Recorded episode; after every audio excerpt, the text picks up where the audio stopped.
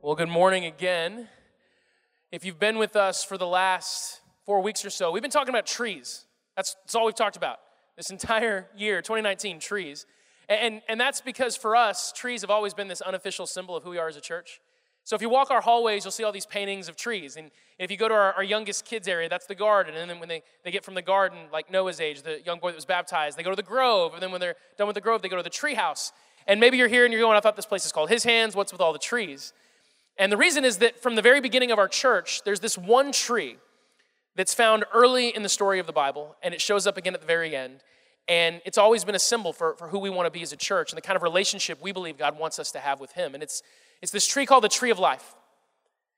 It, it's a tree that symbolizes an approach to God, a relationship with God that unfortunately very few people, even people that, that claim to follow Jesus, ever really seem to, to get a hold of. And it's a relationship that's it's not about rules, regulations, and performance. It's not a relationship where God's feelings about you today are based on how well you've done in the last 24 hours, the last week, the last month, the last year.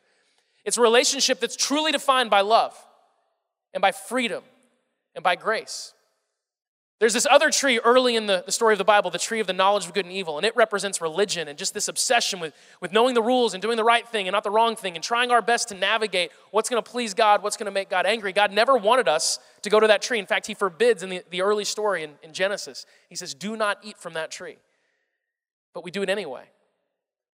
What He wants for us is, is to have this tree of life relationship with Him. And we've actually gone in detail about that the last few weeks, so that's a really really short summary of that. Feel free to listen to the messages in, in the weeks following if that seems kind of puzzling to you. But we just, we want to have a tree of life relationship with God. We want to know what it's like to know Him. We don't want to be people who stop short at belief. There's no reason to settle for believing in God, just believing He exists and that He loves you. No, no, you can know Him. You can hear Him speak to you. You can experience God. And so that's what we want to be as a Tree of Life church. And this year we've just decided to, to take the Tree of Life and shift it from being our unofficial symbol to our official symbol. And so we had some artists make up this graphic, and we have t shirts, and it's going to be all over the place. You'll see it. And, and just know that when you see those hands with that tree growing up, we are his hands, a Tree of Life church. Now, if you say that to someone, tell me about your church. Oh, it's a Tree of Life church. They're going to go, oh, I don't know what that means, right? What in the world?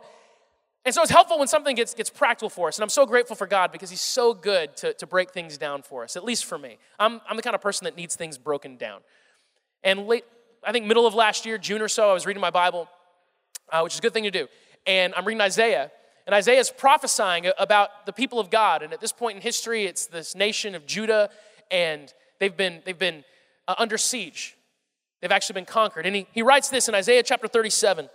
Verses 31 and 32, he says, You who are left in Judah, who've escaped the ravages of the siege, you will put roots down in your own soil and grow up and flourish. For a remnant of my people will spread out from Jerusalem, a group of survivors from Mount Zion. The passionate commitment of the Lord of heaven's armies will make this happen. And, and what Isaiah is doing here is, is with his words, he's painting a picture of a tree.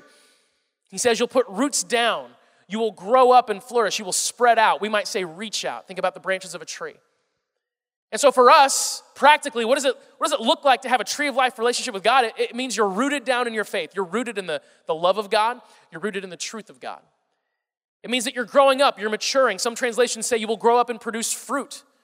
That there is a result, that your life is actually changing and developing. And, and finally, that you will reach out because there's no such thing as a tree that grows fruit for its own consumption. That you'll take what God has given you and you will give it away that you will impact the world around you. We are a Tree of Life church. We want to help every person here, every person in our community get rooted down in their faith, in a real relationship with Jesus, grow up and mature, and reach out. And so we've been talking about those three things for the last few weeks. And today we're going to we're going to land the plane, so to speak, before we move on to something new next week. By the way, next week is, I don't do this very often, but it's a Sunday that we're asking anyone who considers his hands their church be here next Sunday. We're having a really important conversation. The week after that, we're jumping back into Ephesians. We spent almost all of last year just going through the book of Ephesians. We're going to jump back into that, and we're at this awesome place where it talks about family relationships, marriage, um, yay, and parenting and children, like all the hard stuff. We're going to go through that. It's going to be awesome. But today we're going to land the plane with this whole tree thing, and, and what I want to do is just really focus on the very end of that scripture in Isaiah. The very end of that scripture that, that if you read it really fast, it's kind of like this, this real quick thing that's thrown in there but I think it's so important. We've touched on this every week, but I, I think it's important for us to really focus on it today. The passionate commitment of the Lord of heaven's armies will make this happen. the passionate commitment of God, it's, what, it's what's going to make things happen. As I was praying about this week and thinking about it, I was thinking about my tendency as a person to strive. And sometimes, like, I'll, I'll hear a, a, pastor give a message. I have a lot of pastors that I like to listen to, and, and I'll hear a message, and I'm like, yeah, that's right, I'm gonna do this. I'm gonna do this, right? I'm gonna make this happen. I'm gonna commit, I'm gonna dig deep, I'm gonna change some things, I'm gonna do some things, I'm gonna make this happen. And I try in my own strength to make it happen. But what this, what this little piece reminds us of, what it's trying to say is, we're not the ones that make it happen. God's the one who makes it happen.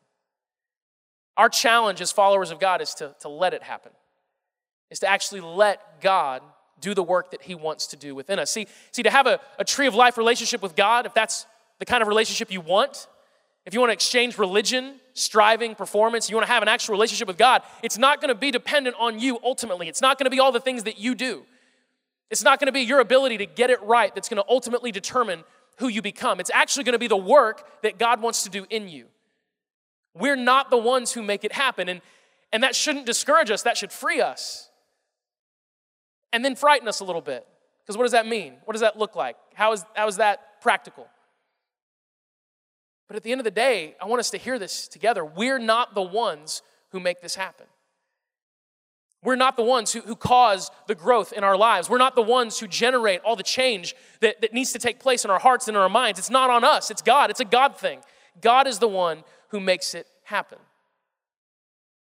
We're the ones that have to learn to, to let it happen to us. We have to learn to do that. So, all this growth, all this change, all the things that God promises, things like 2 Corinthians 5 7, right? 2 Corinthians 5 17, rather. Anyone who belongs to Christ has become a new person. The old life is gone, a new life has begun. That's the, the promise that we've been made by God. Not to have our lives improved, but to have our lives transformed. Not to have your life repaired, but to have your life actually replaced, to become a new person. Jeremiah chapter 17, this is a promise that we have. Blessed are those who trust in the Lord and have made the Lord their hope and their confidence. And then it goes into a, a tree metaphor because those are all through the Bible. So trees are, are a good symbol for us. They are like trees planted along a riverbank with roots that reach deep into the water. Such trees are not bothered by the heat or worried by long months of drought. Their leaves stay green and they never stop producing fruit. We have all these promises in Scripture of the life that God wants to give us. And it's an amazing life. Some of us are here today and we're like, I'm not who I want to be. Is anyone here willing to raise your hand and say, I'm not who I want to be? Anyone at all? I'm not who I want to be. And I'm not talking about my circumstances. I'm not talking about how I'd like to have another zero at the end of my bank account before the decimal point. And I'm not talking about like, I'm not talking about how I'd like to have, you know, better physical health and all that stuff. Sure. But, but I'm, I'm saying that in my heart of hearts, I'm not who I want to be. When I look in the mirror, I don't go, You're amazing, you know? Man, you killed it yesterday, Justin. You killed it. I'm not who I want to be. And what I'm trying to learn is to stop trying to be who I think I should be. And, and trade in my dreams for who I'm supposed to be for God's plan. Because ultimately, it's not about who I want to become, it's, it's who does God say I am? Who does God want me to be? Who did God create me to be? Never settle for your own dreams. Do not settle for, for the dreams you have, have dreamt for your life. Exchange those every moment you can for the dreams that God has dreamed for you. Be the person that God has created you to be. Be like that tree planted by a stream. And it's got deep roots and it always has what it needs. And it doesn't matter what the circumstances are, if there's heat, if there's a storm, it doesn't matter if there's a drought. That tree is healthy because that tree is rooted and, and growing in God, but it's God that's doing it. This change that he promises us, this life change, to be a new person, completely changed, it's, it's a God thing. We've used a, a phrase that we're going to keep using to describe this. When we live at the, the tree of life, we're not living for God, we're living of God. The tree of life is not you doing things for God, it's, it's you doing things of God. It's God working in you and through you because He's the one who, who makes it grow. It's interesting, as, as people, we can do some really good things for God. Like, like, think about the history of the world. Think about how many people have done really good things for God. Like, in order to please God, I'm going to do this, and it's going to be good. And, and, there have been people who've been fed, and there have been like huge movements that have happened, and people have been really blessed because someone was doing something for God. At the same time, there's been a lot of like messed up stuff that people have done for God. And God's like, oh, I didn't tell you to do that.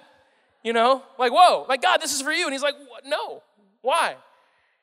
I remember when I was a kid, we got a dog. Um, a collie, and this was like he lived outside. He was a, an animal, you know, like an actual animal. You know how some of us have pets and we pretend that they're humans and we talk to them like they can understand half of what we're saying? And they're like, no, my dog can. No, your dog can't. Your dog just wants you to feed it. So, like, um, this dog lived outside. I'm offending, every time I talk about dogs, it offends people. I'm sorry. Um, but cats are worse. So, we had this dog. whoa, whoa. Cats are dumb. People okay, hold up. Are anyone here uh, like you're a cat person? You do realize if your cat was bigger than you, it would eat you like tomorrow. It has, it, like, that's the only reason you're alive is that it's small. Because if it was a bigger cat like a tiger, it'd be like dead, food. Like, that's, come on. So we had a dog, and, and one day we open up our door, and there's a dead rabbit on our, like, on our doorstep, and there's our dog. And he's like, you know, I got this for you. And we're like, no, we don't, like, thank you, but we didn't ask for this. People do that all the time with God. Like, hey, God, look what I did for you. And he's like, ah, no, please, no. We actually see that in Jesus' story. There's this one moment that I, I love in the story of Jesus. He has these two disciples, James and John. They're brothers, and they are intense dudes. Jesus actually gives them the nickname, the sons of thunder. One day, this awesome thing happens. It's in, in Luke chapter 9, verse 51. We'll start there. As time drew near for him to ascend to heaven, Jesus resolutely set out for Jerusalem. And he sent messengers ahead to a Samaritan village to prepare for his arrival. But the people of the village did not welcome Jesus because he was on his way to Jerusalem. Um, the Samaritans and the Jews didn't get along, so the fact that they find out Jesus is not going to Samaria but to Jerusalem, it offends them.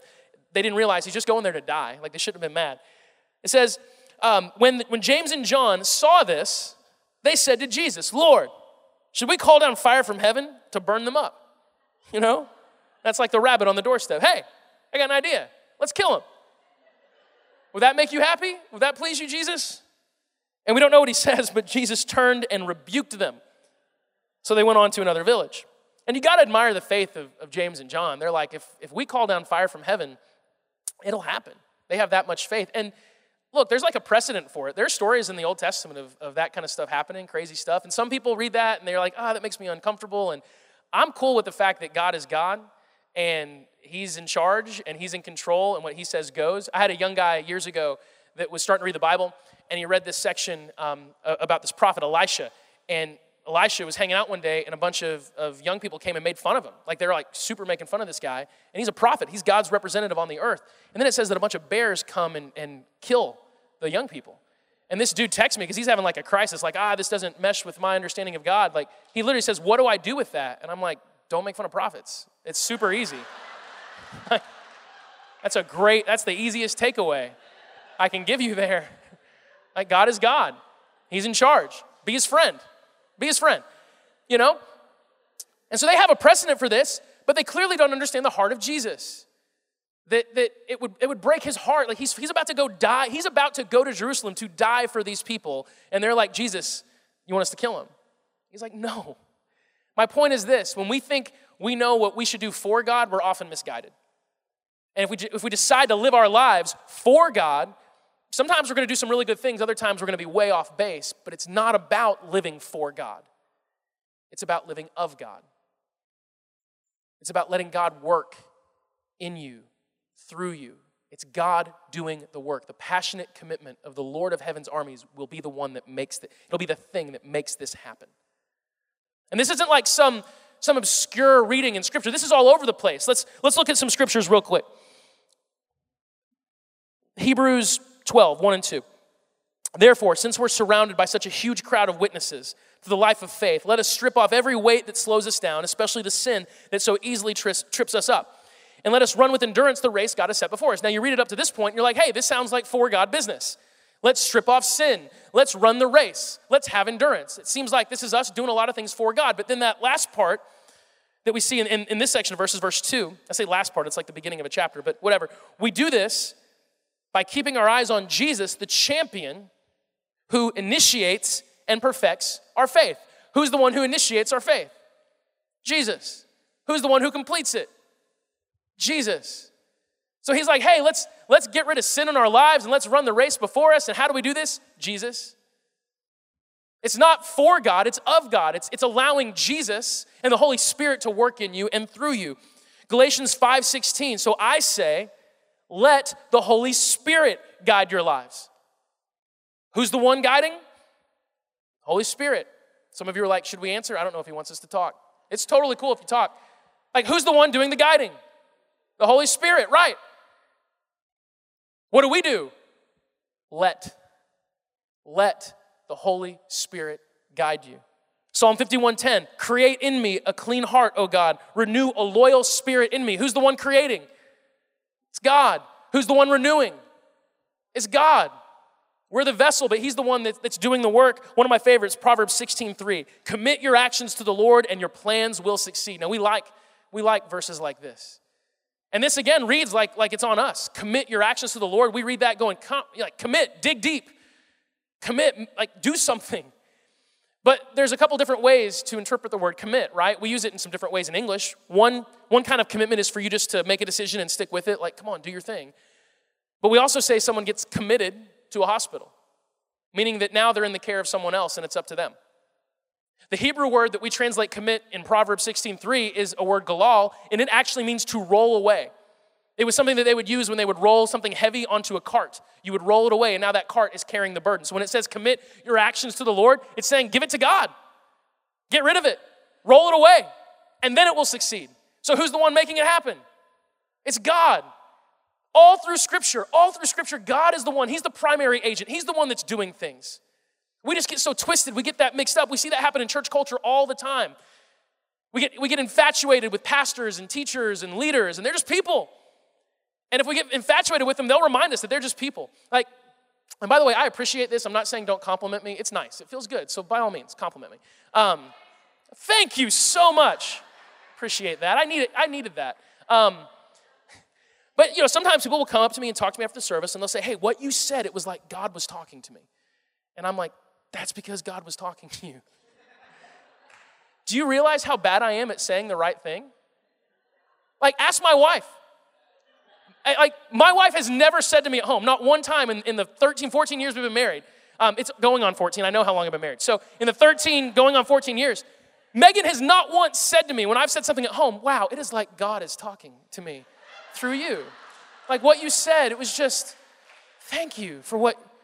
She tells me to shut up a lot. If, if you could be a fly on the wall in my house, the number of times I'm going around the house being like, ah, what'd I say?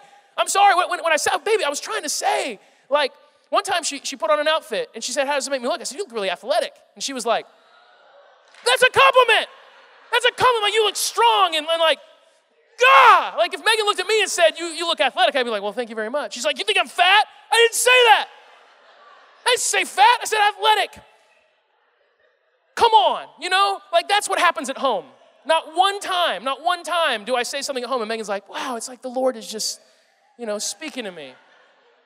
And so the only reason that happens here is because God has grace. And for some reason, when I'm at church and I say, Lord, like maybe I should just pray at home, Lord, speak through me to my wife. I haven't done that. I should do that. But, uh, but I do that here, and sometimes God speaks. But here's what's so cool about that. If I say something that is like perfect for what you need in life right now. That's not me. I probably barely know you or don't even know you at all. And I wasn't thinking about you when I wrote the message, but God was. So hear that. God wants to speak to you. He cares about you. He's listening to your thoughts. He knows your needs, and He wants to talk to you. It's not us, it's not church leadership. You know, there was a pastor recently, a really prominent pastor that had to step away from his church because of some stuff going on in his life. And, and it was hard for the church, as you can imagine, because this guy was like a, a rock star to them. That's why we shouldn't make pastors rock stars. And this one person said in defense of this guy, you know, it, it, the, the, the phrase was, he does great things through God. And it's like, no, you got it backwards. God does great things and just so happens to use him from time to time. Like that's, it's God who makes it work. We just have to get our minds wrapped around this. In your life, the person that, that you need to become, you can't make it happen. You can't, you cannot become the person God created you to be on your own strength. You can't do it, but God can, and He wants to. We just have to let Him.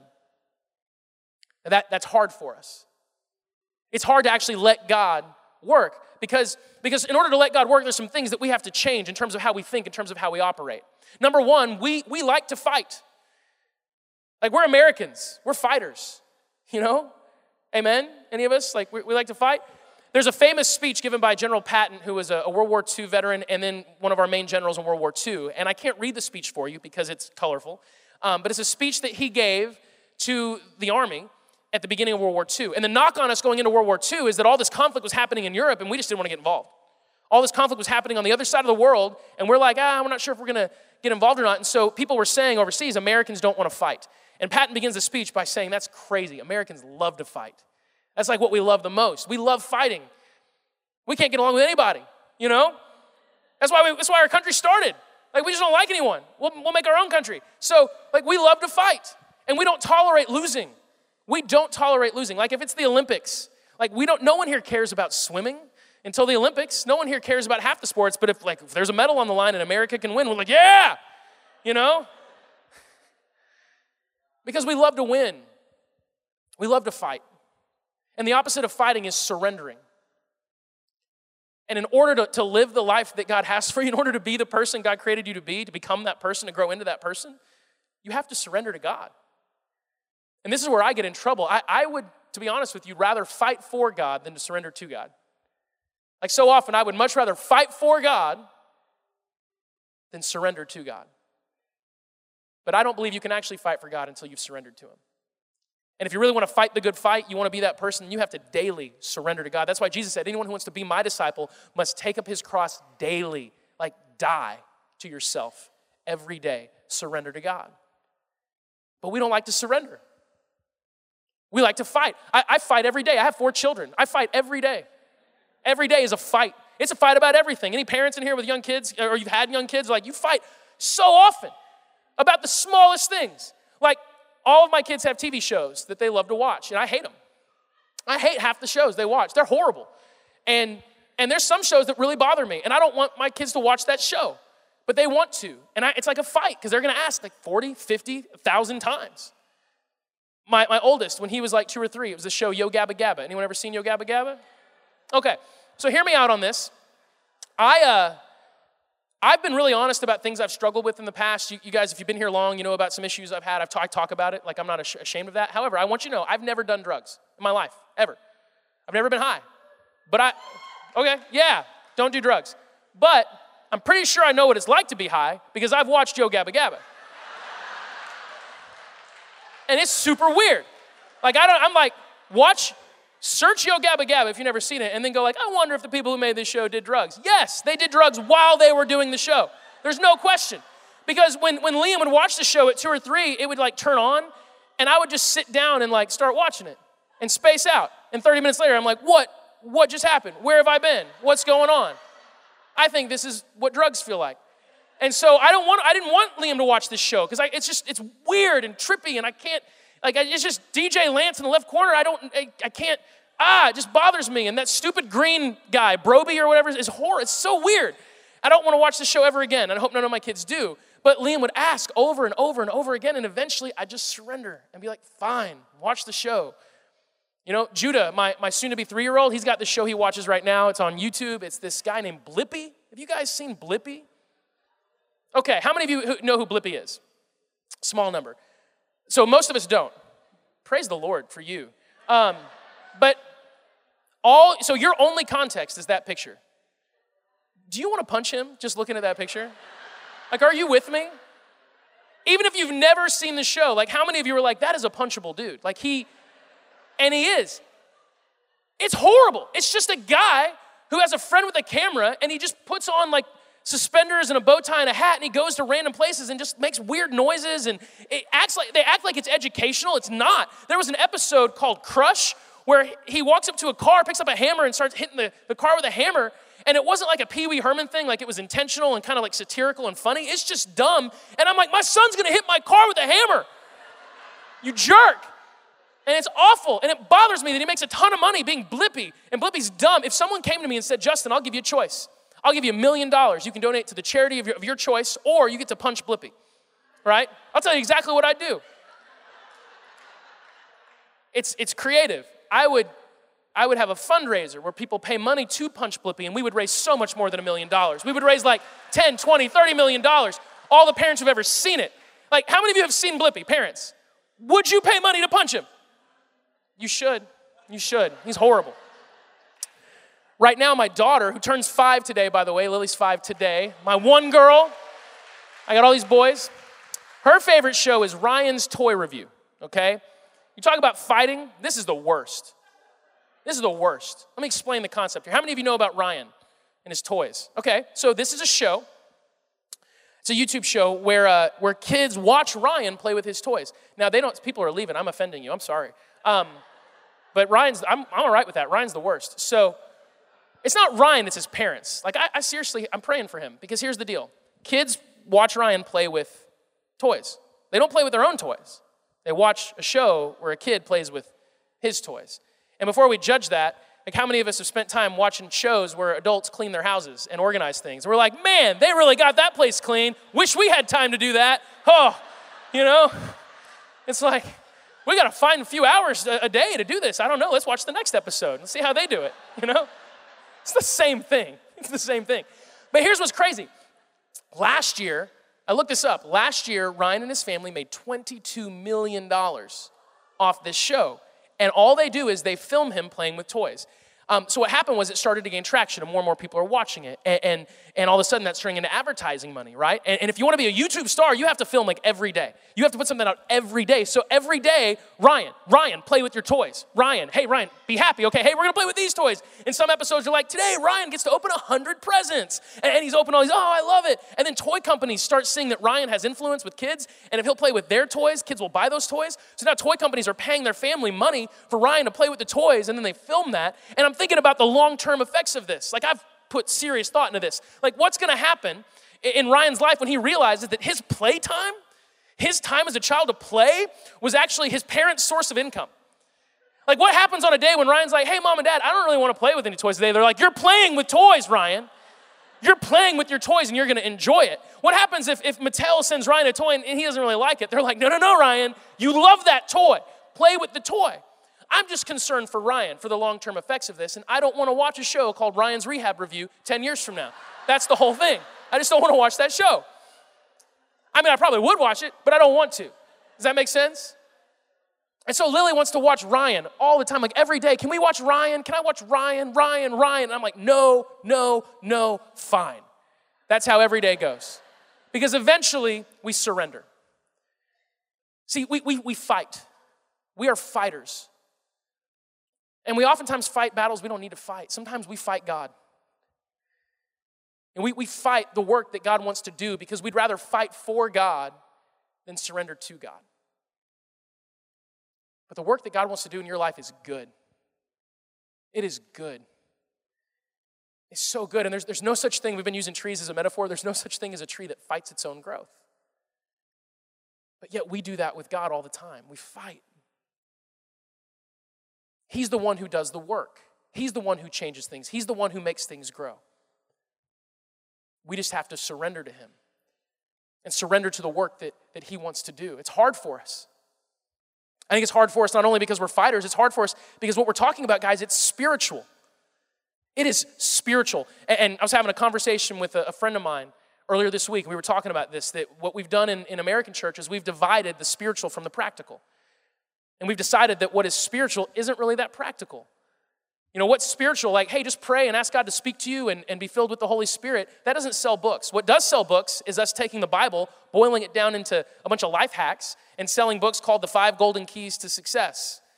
Like, there, there, you go in a Christian bookstore and you'll see all kinds of pastors who have the five keys, the seven keys, the four keys, the three keys. It's like, how many keys are there?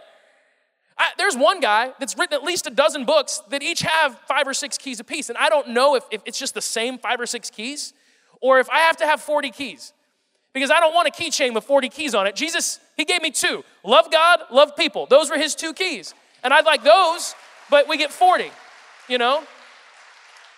And I'm not saying that the Bible doesn't have good, good advice, it does. But at its core, the Bible is not a self help book because you're actually not supposed to help yourself. It's like a God help book. Like if you, if you read scripture and you close it and be like, you know what? I'm to do some things different and be a better person. You have not, you've missed the point. If you close the book and be like, I really need God to do some stuff in me, you, you, you nailed it. In fact, once there's a, a story where Jesus goes, it's a parable. And he says that in the temple this one day, there's this guy who's praying. He's a tax collector. And, and tax collectors were like the worst people to them. And, and, this guy's praying, like, Lord, I'm so sorry. I'm so broken. I'm, I'm, I'm, I'm so upset at the life that I live. And Lord, forgive me and give me grace. And he's just pouring his heart out to God. And then this man comes in, he's a Pharisee, he's a religious leader. And the Pharisee's like, God, thank you so much that I'm not like him. You know, I, I know how to live right. I, I know all the right things to do. Thank you, Lord. And Jesus goes, Which one is God pleased with? And the answer is the, the broken dude. Because it's not about us taking his word and going like, huh, I am now 3% better. I now have the, the keys to live a slightly improved life. God does not want to improve your life. He wants to change it. God does not want to, to repair you, like repair your heart, your mind. He wants to replace it. He's not in the business of life improvement. That's not what he does. He transforms us, he makes us new people. He says, I'll give you a new spirit, I'll give you a new heart. He makes us a new person. And that is a spiritual experience. And it's, it's, it's something that for us, it's, it's hard to see as practical. But that's because we have divided the practical from the spiritual. And so we, we hear this stuff like, oh, God's gonna do a work inside me. What does that mean? And we're so tempted just to settle for the rules, but that's, that's the tree of knowledge of good and evil. Tree of life is a God thing. It's God working in you, of you, uh, of God. Tree of knowledge of good and evil, it's you figuring it out. You, you, you figuring out the, the way to, to make it all happen. And it's, it's why this conversation is so missing from the church today. So many people in our country are going to go to church today and walk out with a list of, of tips and tricks and ways to do it better. And sometimes we'll walk out of here with that, but if, if we walk out of here believing that it's on us, we're going to fail. And we're going we're to be led to despair because it's just not going to last. Jesus would tell us that what is spiritual is the most practical. In fact, one time, and we're almost done, I promise, but one time Jesus he said to someone, What good is it if you gain the world but lose your soul? We divide the spiritual and the practical, and Jesus puts it together and says the spiritual is the most important. In Revelation, Jesus is actually talking to a church, and this church is full of people who are very well off. And because they're circumstantially so blessed, practically speaking, they've got it all together, they don't really think they, they need much. And Jesus says something really intense to them in Revelation chapter 3. It's in verse 17. You say, I'm rich, I have everything I want, I don't need a thing. And you don't realize that you are wretched and miserable and poor and blind and naked. When Jesus throws a punch, he like he connects. This is Jesus saying, You guys are spiritually dead. You're spiritually broken, just completely broken, but you don't see it because you think you think it's about these practical circumstances in your life. The reason I'm saying this is because if we're going to experience God doing the work inside of us, it's a spiritual experience, it is the Holy Spirit. And I cannot stand up on this stage and tell you how that works. I can't. One of my favorite pastors to listen to is, was given a message on the Holy Spirit. And he's like, I don't know how it works. Sometimes the Holy Spirit's in you in the Bible. Sometimes he's on you. Sometimes he's around you. Sometimes he's working through you. Sometimes, like, I don't know. But he's real. And, and what I will say is that if you hunger for the Spirit of God, you hunger for the Spirit of God in your life and you ask and you make room for the Holy Spirit and you just say, Lord, fill me, fill me with your Spirit. If that is your heart, you will experience God. But I can't tell you on what timetable, and I can't tell you on, on, like the five things to do to make it happen. I just know that if you hunger for God and you ask, Jesus says, anyone who seeks will find. So do you seek? Just open yourself to God. If we're going to be a tree of life church, if you're going to have a tree of life relationship with God, it's, it's, it's of God, not for God.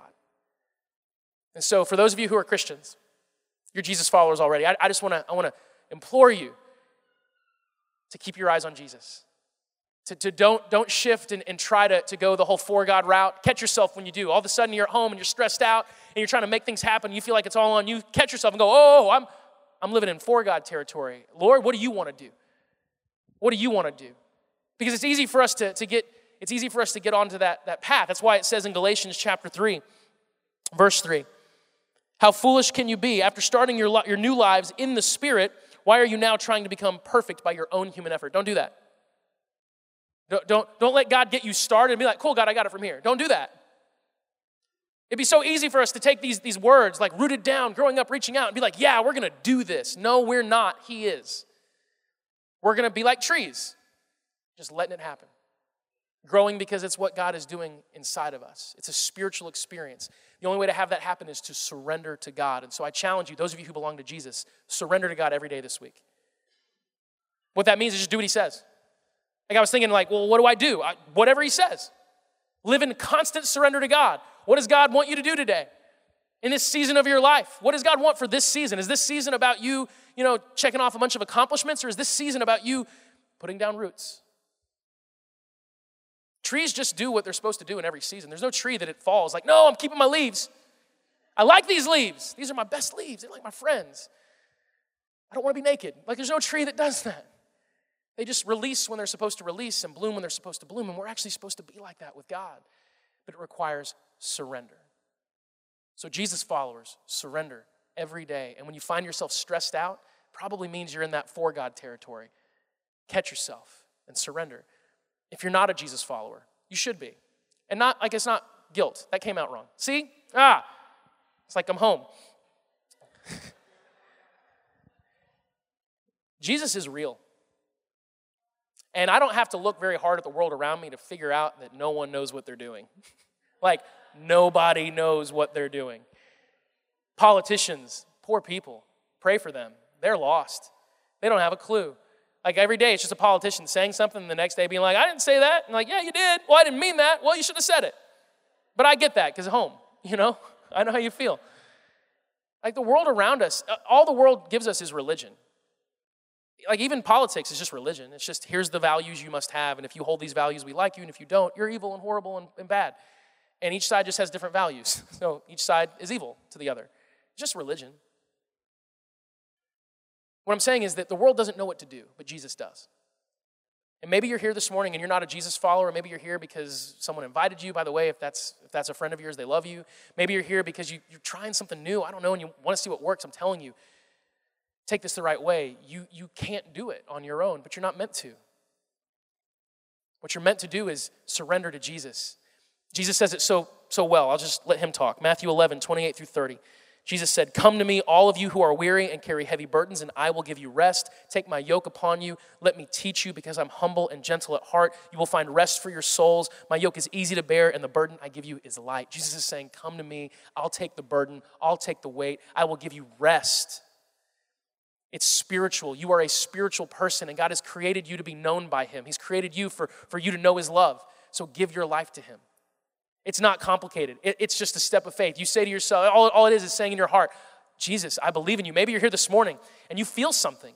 You feel something stirring inside of you. That is the Holy Spirit drawing you to Himself because He loves you. And so say yes to that and go sign up and be baptized. Go to the main lobby, sign up to be baptized today.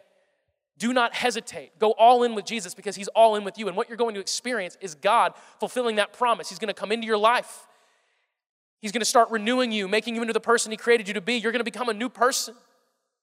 It's going to be beautiful, but it starts with a moment of surrender. So, to sum all this up, we're a tree of life church. We're His hands. We're a tree of life church. We are rooted down, we are growing up, we are reaching out, but we have to remember it's not us that's doing it, it's God. So, don't fight for Him, surrender to Him every day for the first time for the thousandth time and watch what he does. Because, guys, I'm telling you, he's going to do something. I believe he's doing it now and he's going to keep doing it. Let's pray together. Jesus, thank you so much for this day. I prayed too early, Lord. I apologize. There was clapping. Lord, thank you for this day. Thank you for your love. Thank you for everything that you're doing. Thank you so much, God, for the 10 people that went all in with you today and the work that you're doing in their lives. Lord, we're so excited for them, God. We can't wait to see that keep happening. We can't wait for next week as more people give their lives to you, Jesus, uh, as they actually follow through on that commitment. They've already done it, but they get to celebrate that with us. Lord, I pray that you would fill us with your spirit this week, that we would surrender to you. Lord, every day that we would all surrender to you. Father, if there's one person here that hasn't surrendered to you yet, maybe they're fighting that right now, I pray that they let go and they, they just give their lives to you, Jesus. I pray that in your name. And Father God, for all of us who already have done that, I pray that every day this week we surrender and we open ourselves to your spirit doing the work inside of us. We want to see what, what you'll do. We want to stop being people, Lord, who try to convince you to get involved with what we're doing. We want to be people who get involved with what you're doing. So do your work in us, Lord. We trust that. We yield to that. We love you. It's in your name we pray. Amen.